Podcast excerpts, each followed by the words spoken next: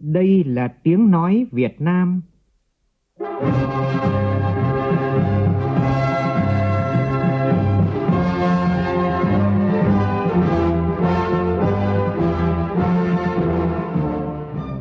là tiếng nói Việt Nam, phát thanh từ Hà Nội, thủ đô nước Cộng hòa xã hội chủ nghĩa Việt Nam.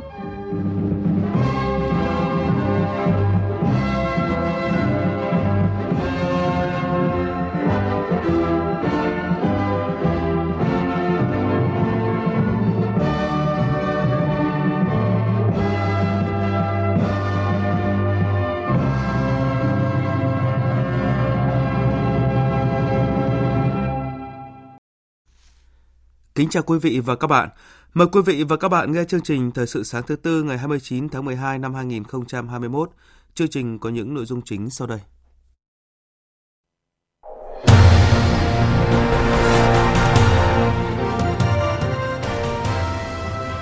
Dự lễ kỷ niệm 550 năm danh sưng Quảng Nam, Chủ tịch nước Nguyễn Xuân Phúc đề nghị tỉnh cần có chiến lược đưa danh sưng Quảng Nam trở thành thương hiệu thu hút nhà đầu tư và du khách bốn phương. Bất chấp dịch bệnh, lượng kiều hối chuyển về nước vẫn đạt 12 tỷ 500 triệu đô la Mỹ, tăng 10% so với năm ngoái. Bộ Công an khẳng định không có vùng cấm trong điều tra xử lý vụ công ty Việt Á nâng giá kit test COVID-19 tại các địa phương. Các chuyên gia y tế đánh giá biến chủng Omicron không có gì đặc biệt. Người dân không nên quá lo lắng khi nước ta ghi nhận ca đầu tiên nhiễm biến thể này. Đức thông báo kết thúc hoạt động 3 nhà máy điện hạt nhân trong nỗ lực chuyển đổi sang nguồn năng lượng sạch và an toàn hơn.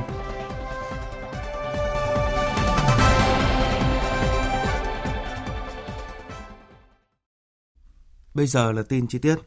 Thưa quý vị và các bạn, tối qua tại thành phố Tam Kỳ, Chủ tịch nước Nguyễn Xuân Phúc dự lễ kỷ niệm 550 năm danh sưng Quảng Nam năm 1471 năm 2021.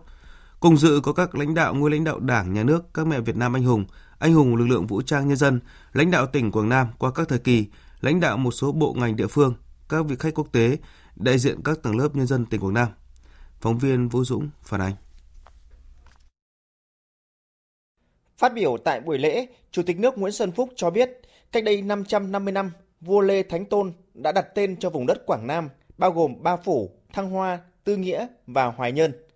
Do đó, sự kiện kỷ niệm này không chỉ có ý nghĩa đối với Quảng Nam mà còn có ý nghĩa đối với cả Đà Nẵng, Quảng Ngãi, Bình Định và cả khu vực miền Trung. Quảng Nam, tên gọi đầy ý nghĩa, đã thể hiện tầm nhìn xa trông rộng về non sông đất nước Việt Nam ta, cũng như khát vọng dân tộc hùng cường. Trải qua nhiều thăng trầm của lịch sử, đến nay Quảng Nam đã vạn tròn sứ mệnh thiêng liêng từ đất phên dậu, là nơi đầu sóng ngọn gió, đúng như Chúa Trịnh Tiên Nguyễn Hoàng đã nhận định, Quảng Nam là đất yết hầu của miền Thuận Quảng, là đất dụng võ của người anh hùng, hội đủ những điều kiện cho thế công cũng như thế thủ. Nếu biết dạy dân, luyện binh thì có thể xây dựng sự nghiệp trong muôn đời.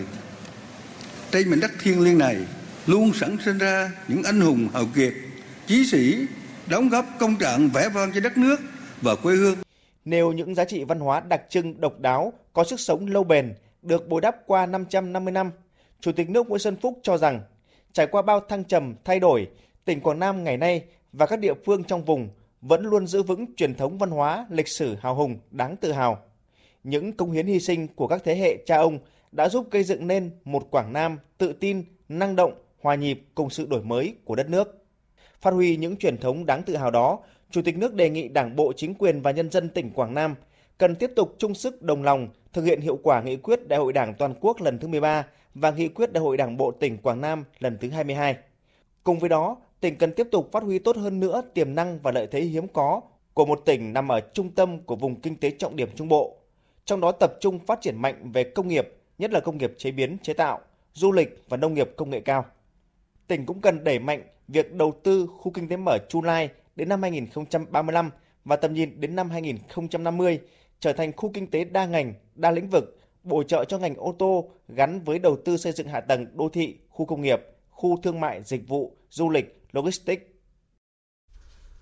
Đại hội đại biểu toàn quốc lần thứ 11 của Hội Nhà báo Việt Nam nhiệm kỳ 2020-2025 sẽ diễn ra từ hôm nay đến ngày 31 tháng 12. Tham dự đại hội có các đồng chí lãnh đạo Đảng, Nhà nước, các bộ ban ngành trung ương, địa phương và 553 đại biểu đại diện cho gần 27.500 hội viên trên cả nước. Cuộc cách mạng công nghiệp lần thứ tư đang diễn ra mạnh mẽ với sự phát triển công nghệ, truyền thông mới, đặt ra áp lực chuyển đổi số với các cơ quan báo chí trong kỷ nguyên mới. Nhiều cơ quan báo chí đã và đang cố gắng đón đầu xu hướng này để phục vụ công chúng một cách tốt nhất. Nhóm phóng viên Đài Tiếng nói Việt Nam phản ánh. Tính đến cuối tháng 11 năm nay, cả nước có 816 cơ quan báo chí, 72 cơ quan có giấy phép hoạt động phát thanh truyền hình. Nhiều cơ quan báo chí đã chủ động chuyển đổi số, biến nguy thành cơ để truyền tải thông tin đến với công chúng trên nhiều nền tảng khác nhau. Với vị thế là một trong những cơ quan truyền thông đa phương tiện, có đủ 4 loại hình báo chí là phát thanh, truyền hình, báo in và báo điện tử và được định hướng xây dựng là một cơ quan truyền thông chủ lực quốc gia. Đài Tiếng Nói Việt Nam đã triển khai chiến lược chuyển đổi số mạnh mẽ cho các đơn vị. Ông Phạm Mạnh Hùng, Phó Tổng Giám đốc Đài Tiếng Nói Việt Nam cho biết. Đến thời điểm này, tất cả các kênh phát thanh thì đều có trang web là sắp domain của báo điện tử VOV, tức là vừa hoạt động phát thanh vừa hoạt động báo điện tử. Về mặt truyền tải thông tin nội dung số đến công chúng, Đài Tiếng Nói Việt Nam đã có đủ những cái nền tảng để có thể phân phối những cái sản phẩm đấy, những cái nội dung đóng gói như là app VTC Now, VV Live, VV Media tận dụng cái không gian số những cái nền tảng xuyên biên giới để đưa cái nội dung lên ví dụ như là Facebook, Twitter, TikTok một cái số những cái nền tảng mà chuyên cho phát thanh như là Postcard và Spotify. Sự chủ động chuyển đổi số, biến nguy thành cơ của nhiều đơn vị báo chí thể hiện rõ ràng nhất trong hai năm qua khi dịch COVID-19 ảnh hưởng đến mọi hoạt động trong đời sống xã hội, trong đó có hoạt động của các cơ quan báo chí. Tổng biên tập báo Thanh niên Nguyễn Ngọc Toàn cho biết. Làm chuyển đổi số thì phải thay đổi, thay đổi nhiều lắm, thay đổi về tư duy, về cách làm. Thứ hai là phải thay đổi trong cái tư duy của ban biên tập, đặc biệt là người đứng đầu mô hình kinh doanh chiến lược nội dung để phát triển nội dung cũng phải được xác định lại chúng tôi làm cái gì cho người trẻ coi kéo người đọc trẻ về đúng với cái trong chuyện mục đích của mình. Theo ông Hồ Quang Lợi, Phó Chủ tịch Thường trực Hội Nhà báo Việt Nam, mỗi cơ quan báo chí đã có những biện pháp chuyển đổi số để thích ứng. Nhiều dạng thức truyền thông mới hiện đại cũng được các đơn vị triển khai. Cho dù công nghệ có phát triển như thế nào, thì nội dung vấn đề là vẫn là cốt lõi của báo chí. Sự chuẩn mực, cái tính trách nhiệm của nhà báo từ đó đưa ra những cái tác phẩm báo chí có chất lượng và có cái độ tin cậy cao chính là cái sức sống của báo chí trong cái thời đại truyền thông kỹ thuật số với cái sự phát triển rất là mạnh mẽ và chưa kiểm soát được của mạng xã hội hiện nay với chủ đề đoàn kết kỷ cương đổi mới sáng tạo phát triển. Đại hội lần thứ 11 của Hội Nhà báo Việt Nam sẽ diễn ra trong 3 ngày, từ ngày 29 đến ngày 31 tháng 12 tới, có ý nghĩa đặc biệt quan trọng, góp phần định hướng cho các cơ quan báo chí, người làm báo cả nước đoàn kết, phát huy ưu điểm, khắc phục khuyết điểm, ra sức phấn đấu xây dựng nền báo chí cách mạng Việt Nam chuyên nghiệp hiện đại, Tiến độ điều tra những sai phạm liên quan đến công ty Việt Á cung cấp kit test sinh phẩm y tế trang thiết bị cho các địa phương. Việc xác minh số tiền các nghệ sĩ làm từ thiện là nội dung được báo chí quan tâm đặt câu hỏi trong buổi họp báo của Bộ Công an diễn ra chiều qua. Phản ánh của phóng viên Việt Cường. Thông tin về kết quả điều tra vụ ca sĩ Thủy Tiên cùng nhiều nghệ sĩ khác bị tố có khuất tất trong việc quyên góp từ thiện, ủng hộ đồng bào bị thiệt hại bởi mưa lũ năm 2020. Thiếu tướng Hồ Sĩ Niêm, Phó Cục trưởng Cục Cảnh sát Hình sự cho biết Kết quả xác minh đến nay cho thấy số tiền vào tài khoản còn ít hơn số tiền các cá nhân đã đi ủng hộ đồng bào ở các tỉnh. Và cái này là có xác nhận của hoặc ủy ban nhân dân hoặc là mặt trận tổ quốc hoặc là của các cái uh, cá nhân mà nơi các cái cá nhân đi uh, làm công tác từ thiện ủng hộ.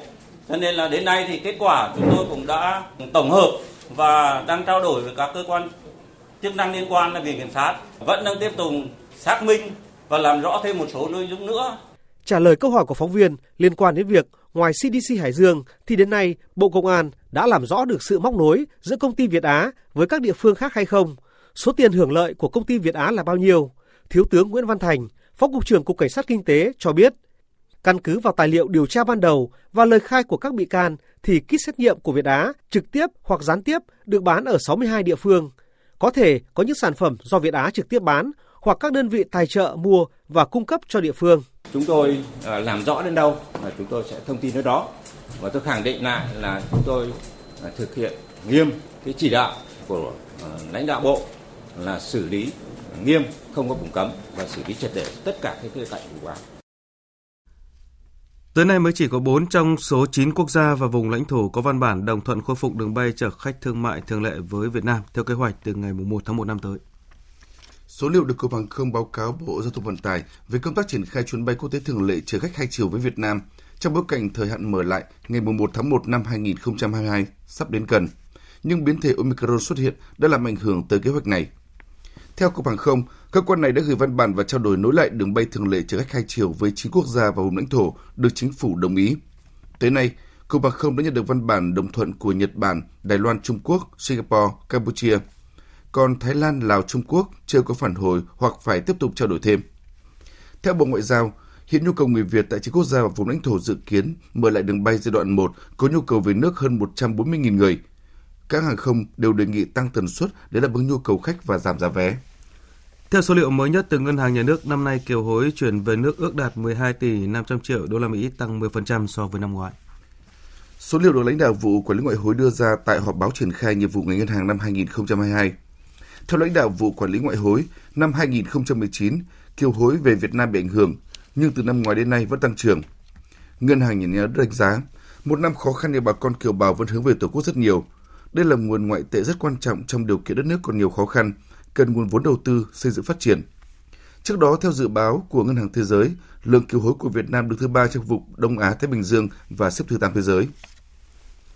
Như tin đã đưa nước ta ghi nhận trường hợp đầu tiên nhiễm biến thể Omicron. Đây là nam sinh viên người Việt du học từ Anh và nhập cảnh sân bay Nội Bài đã được cách ly ngay khi về nước. Hiện sức khỏe của bệnh nhân này ra sao? Và người dân có nên quá lo lắng? Phóng viên Văn Hải phỏng vấn Phó giáo sư tiến sĩ Lê Hữu Song, Phó Giám đốc Bệnh viện Trung ương Quân đội 108. Mời quý vị và các bạn cùng nghe. À, thưa ông, kết quả giải trình tự gen biến chủng Omicron của trường hợp này thì có giống với những công bố của thế giới trong thời gian gần đây không ạ? À, hiện nay thì giải trình tự gen thế hệ mới, những cái công nghệ mới hiện nay của chúng tôi, đây là cái công nghệ mới nhất hiện nay thì chúng tôi phát hiện ra với cái chủng này là giống 99,99% cái chủng Omicron đã được công bố. Vâng, à, hiện nay thì sức khỏe của bệnh nhân này ra sao thưa ông?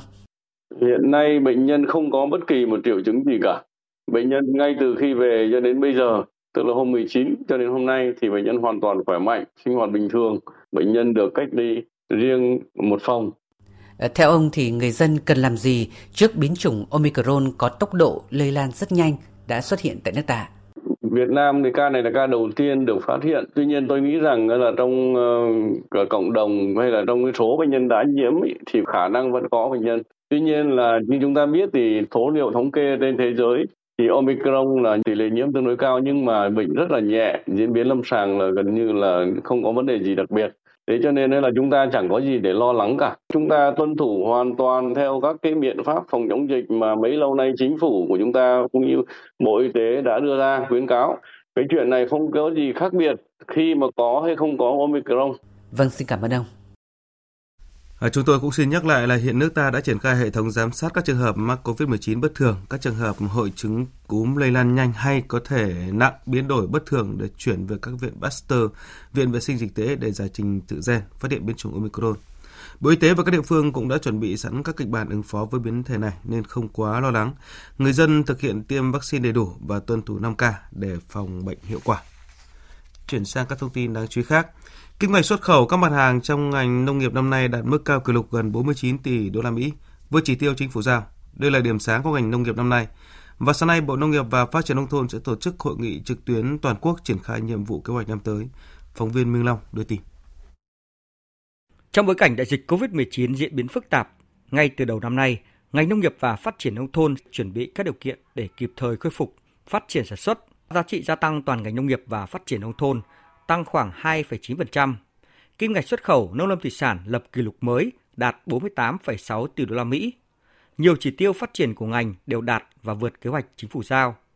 Tại nghị trực tuyến toàn quốc triển khai nhiệm vụ và kế hoạch năm 2022 diễn ra hôm nay, toàn ngành nông nghiệp đặt mục tiêu toàn ngành phấn đấu tăng trưởng từ 2,8 đến 2,9%.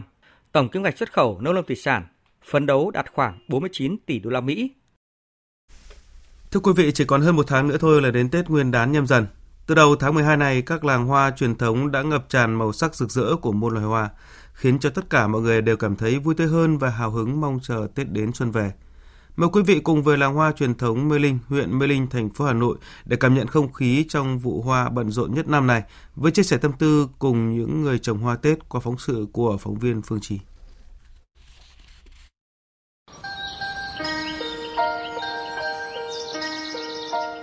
Thời điểm này, những cánh đồng của làng hoa truyền thống Mê Linh, huyện Mê Linh, thành phố Hà Nội đã phủ đầy sắc hoa. Sắc rực rỡ của hoa hồng, sắc kiêu sa của hoa ly, sắc vui tươi của hoa đồng tiền, khiến nơi đây mang tới cảm giác bình yên. Trái với không khí tất bật nơi cánh đồng, dẫn chúng tôi đi thăm chợ hoa Mê Linh. Ông Nguyễn Viết Minh, Phó Chủ tịch Ủy ban nhân dân xã Mê Linh, huyện Mê Linh, thành phố Hà Nội trầm giọng giới thiệu. Những chậu hoa cảnh vẫn rực rỡ, nhưng người mua thì thưa vắng hơn so với mọi năm. Trước đây rất là nhộn nhịp, người đến mua hoa, người đến ờ, tham quan, nói chung người ta đến đặt hàng trước. Còn ờ, trong cái dịp này đa số là cây hoa ly cắt cành bán chậu. Trước diễn biến phức tạp của dịch COVID-19, người trồng hoa xã Mê Linh đã có sự sáng tạo, chuyển hướng cơ cấu cây trồng để thích ứng với diễn biến khó lường của dịch bệnh. Ông Nguyễn Tiến Thắng, Chủ tịch Hội Nông dân xã Văn Khê, huyện Mê Linh cho biết, hiện bà con đã chuyển mạnh sang trồng hoa chậu, bonsai, cây hoa thế. Đặc biệt thì người ta rất chú trọng về cây hoa cảnh. Có những cây người ta cho thuê từ 5 đến 6 triệu, còn có những cây người ta bán cũng từ hàng chục triệu, hơn chục triệu. Ấy. Trong khâu tiêu thụ, để thích ứng với dịch COVID-19, các nhà vườn tại huyện Mê Linh hầu như đã được số hóa. Giao dịch được thực hiện trơn tru qua các mạng xã hội như Facebook, Zalo. Chị Vũ Thị Loan Phương, nhà vườn Vũ Phương, xã Mê Linh cho biết. Nhà vườn tôi thì cũng có một lượng khách cố định, tức là mình chỉ cần chụp ảnh gửi hàng cho gửi chụp ảnh và báo giá cho họ và họ sẽ tự về họ bóc hàng. Với đôi bàn tay khéo léo, những người nông dân năng động, dám nghĩ, dám làm vẫn tất bật phủ đầy gam màu rực rỡ lên cánh đồng, mang sắc xuân đến cho mọi nhà. Tiếp theo là thông tin thời tiết với phần tổng hợp của biên tập viên Phương Anh. Thưa quý vị và các bạn, nhiệt độ tại các tỉnh thành miền Bắc đã nhích nhẹ so với hai ngày qua. Tuy nhiên, cảm giác rét buốt vẫn bao trùm khi buổi sáng ở ngưỡng 14-15 độ. Mức nhiệt tại thủ đô Hà Nội cũng sẽ tăng dần lên 18-19 độ vào tầm trưa chiều. Tại các tỉnh vùng núi, không khí lạnh cường độ mạnh vẫn bao trùm và nhiệt độ rất thấp ở Mẫu Sơn, Lạng Sơn, Trùng Khánh, Cao Bằng, Đồng Văn, Hà Giang hay là Sapa, Lào Cai đều dưới 10 độ. Quý vị hết sức lưu ý để giữ ấm cho cơ thể. Trong khi đó, các tỉnh miền Trung từ Hà Tĩnh vào đến Khánh Hòa vẫn còn có mưa vừa, cục bộ có nơi mưa to trên 50 mm và có thể xuất hiện các hiện tượng thời tiết cực đoan do mưa lớn kéo dài nhiều ngày gây ra. Chuyển sang phần tin quốc tế, Bộ trưởng Quốc phòng Nhật Bản Nobuo Kishi cho biết nước này sẽ tham gia hệ thống đường dây nóng liên kết giữa các bộ trưởng quốc phòng của khối ASEAN. Trong cuộc hội đàm trực tuyến với Bộ trưởng Quốc phòng thứ hai của Brunei, Bộ trưởng Kishi cho biết Nhật Bản sẽ tham gia và tích cực sử dụng cơ sở tầng liên lạc trực tiếp ASEAN. Brunei hiện đang giữ chức vụ Chủ tịch ASEAN 2021. Động thái diễn ra sau khi Bộ trưởng Quốc phòng các nước ASEAN cùng các đối tác gồm Australia, Trung Quốc, Ấn Độ, Nhật Bản, New Zealand, Nga, Hàn Quốc và Mỹ nhất trí trong cuộc họp trực tuyến hồi tháng 6 về mở rộng hệ thống đường dây nóng. Đặc phái viên Nga trong các cuộc đàm phán hạt nhân Iran, Mikhail Ulyanov cho biết nhóm làm việc đang đạt được các bước tiến trong các cuộc thảo luận nhằm cứu vãn thỏa thuận hạt nhân Iran. Theo ông Ulyanov, vấn đề dỡ bỏ các biện pháp trừng phạt đang được tích cực thảo luận tại những cuộc gặp không chính thức. Vòng đàm phán hạt nhân thứ 8 tại Viên Áo bắt đầu diễn ra từ hôm qua để đưa Mỹ quay trở lại thỏa thuận và dỡ bỏ các biện pháp trừng phạt nhằm vào Iran – trong khi Iran cũng tuân thủ đầy đủ các cam kết hạt nhân của mình. Iran hôm qua cũng bày tỏ lạc quan về vòng đàm phán hạt nhân lần này. Ngoại trưởng Iran Hossein Amiradollah cho biết. Các cuộc đàm phán tại Viên Áo đang đi đúng hướng. Chúng tôi tin rằng nếu các bên khác tiếp tục vòng đối thoại với sự chân thành và nghiêm túc, việc đạt được thỏa thuận là hoàn toàn có thể xảy ra. Theo phía Iran, Vòng đàm phán thứ 8 sẽ tập trung vào những đảm bảo về việc dỡ bỏ các lệnh trừng phạt đối với Iran và những lợi ích mà nhà nước Cộng hòa Hồi giáo này nhận được từ việc tham gia trở lại thỏa thuận hạt nhân. Trong năm 2020 và đầu năm 2021 này, Nam Mỹ là vùng đất nằm trong điểm tối trong bản đồ COVID-19 toàn cầu. Tuy nhiên, trong những tháng gần đây, bất chấp các dịch vụ y tế và nguồn lực yếu kém, khu vực này đã nổi lên, trở thành một điểm sáng, đặc biệt là chiến thắng bất ngờ trong đường đua tiêm chủng. Biên tập viên Phạm Hà thông tin.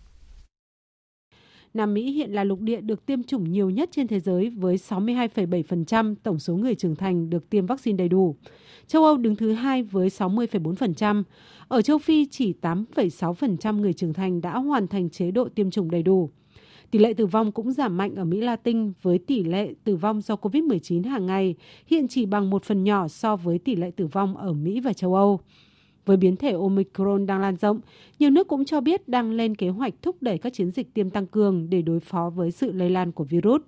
Chuyên gia dịch tễ học Roberto Medonho nhấn mạnh.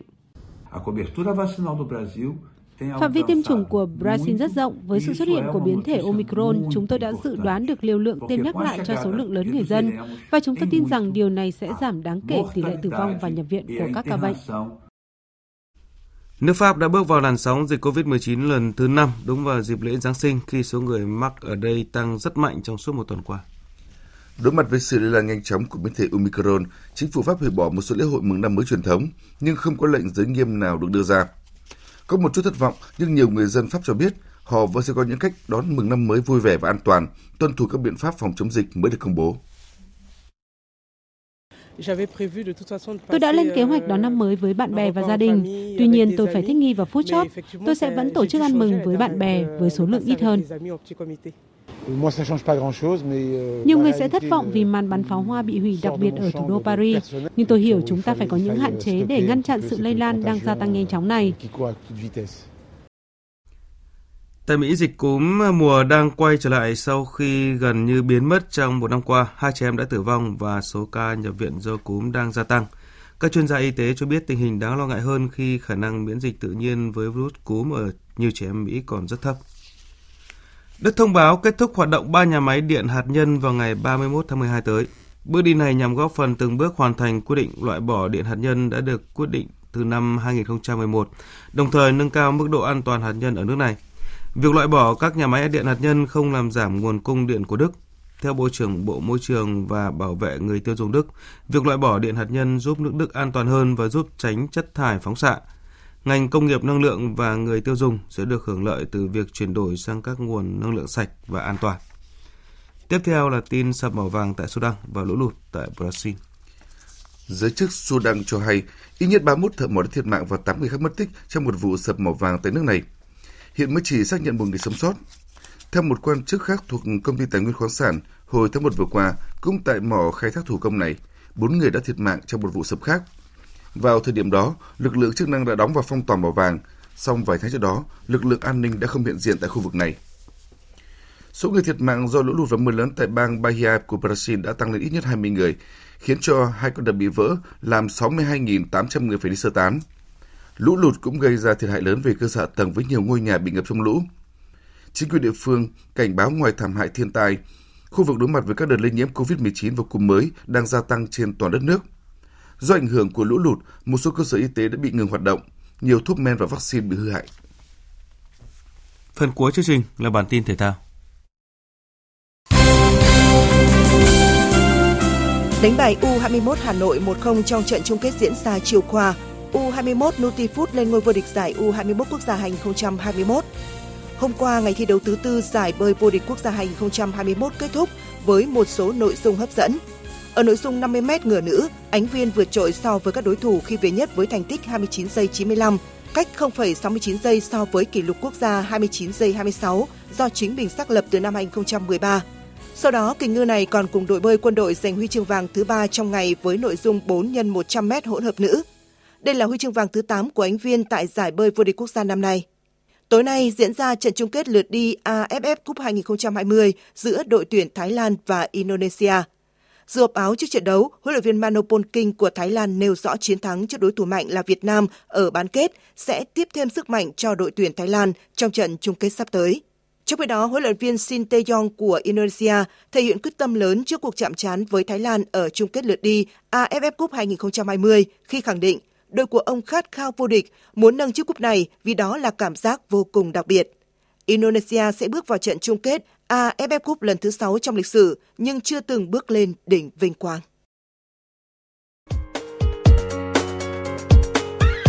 Dự báo thời tiết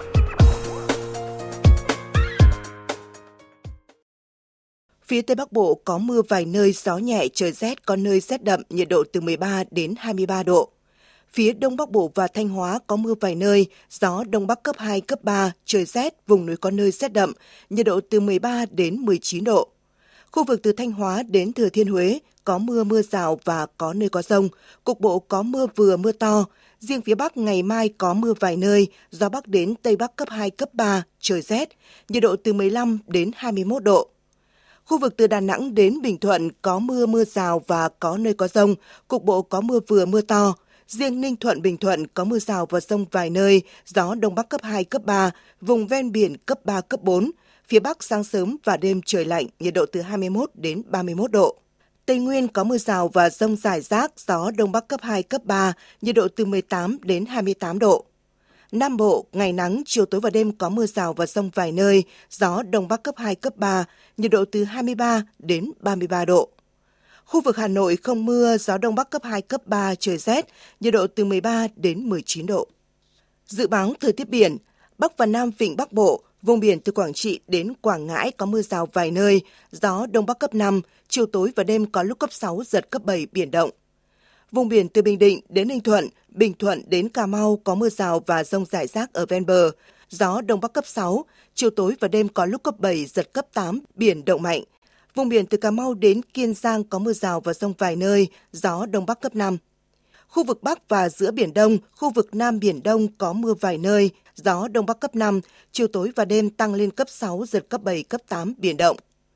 Khu vực quần đảo Hoàng Sa thuộc thành phố Đà Nẵng có mưa vài nơi, gió Đông Bắc cấp 6, chiều tối và đêm có lúc cấp 7, giật cấp 8, biển động mạnh. Khu vực quần đảo Trường Sa thuộc tỉnh Khánh Hòa có mưa rào và rông rải rác. Trong mưa rông có khả năng xảy ra lốc xoáy, gió Đông Bắc cấp 5, chiều tối và đêm tăng lên cấp 6, giật cấp 7, cấp 8, biển động. Vịnh Thái Lan có mưa rào và rông vài nơi, gió Đông Bắc cấp 4, cấp 5. Vừa rồi là phần tin dự báo thời tiết, bây giờ chúng tôi tóm lược một số tin chính vừa phát.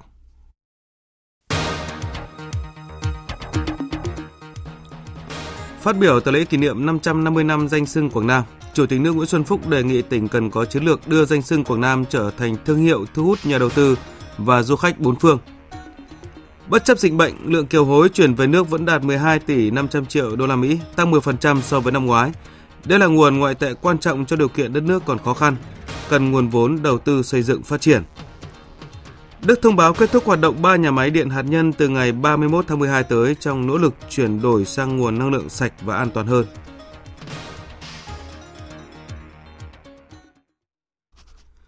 Phần điểm những tin chính vừa phát cũng đã kết thúc chương trình Thời sự sáng của Đài Tiếng Nói Việt Nam. Chương trình do biên tập viên Thanh Trường Phương Anh biên soạn và thực hiện với sự tham gia của phát thanh viên Đoàn Hùng, kỹ thuật viên Thế Phi, chịu trách nhiệm nội dung Lê Hằng.